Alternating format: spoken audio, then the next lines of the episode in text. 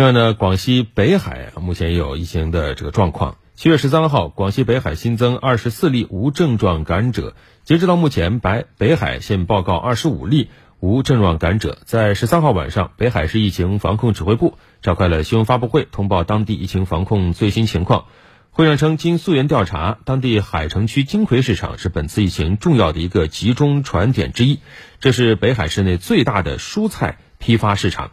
一名这个市场的商户表示，他们现在已经停业，正处于隔离期。昨天，北海市涠洲岛旅游区新冠肺炎疫情防控指挥部发布消息称，由于疫情防控需要，涠洲岛旅游区实行临时性管控。其中，涠洲岛于七月十四号起暂停接待游客上岛，建议在岛上的游客尽快购买船票，有序离岛。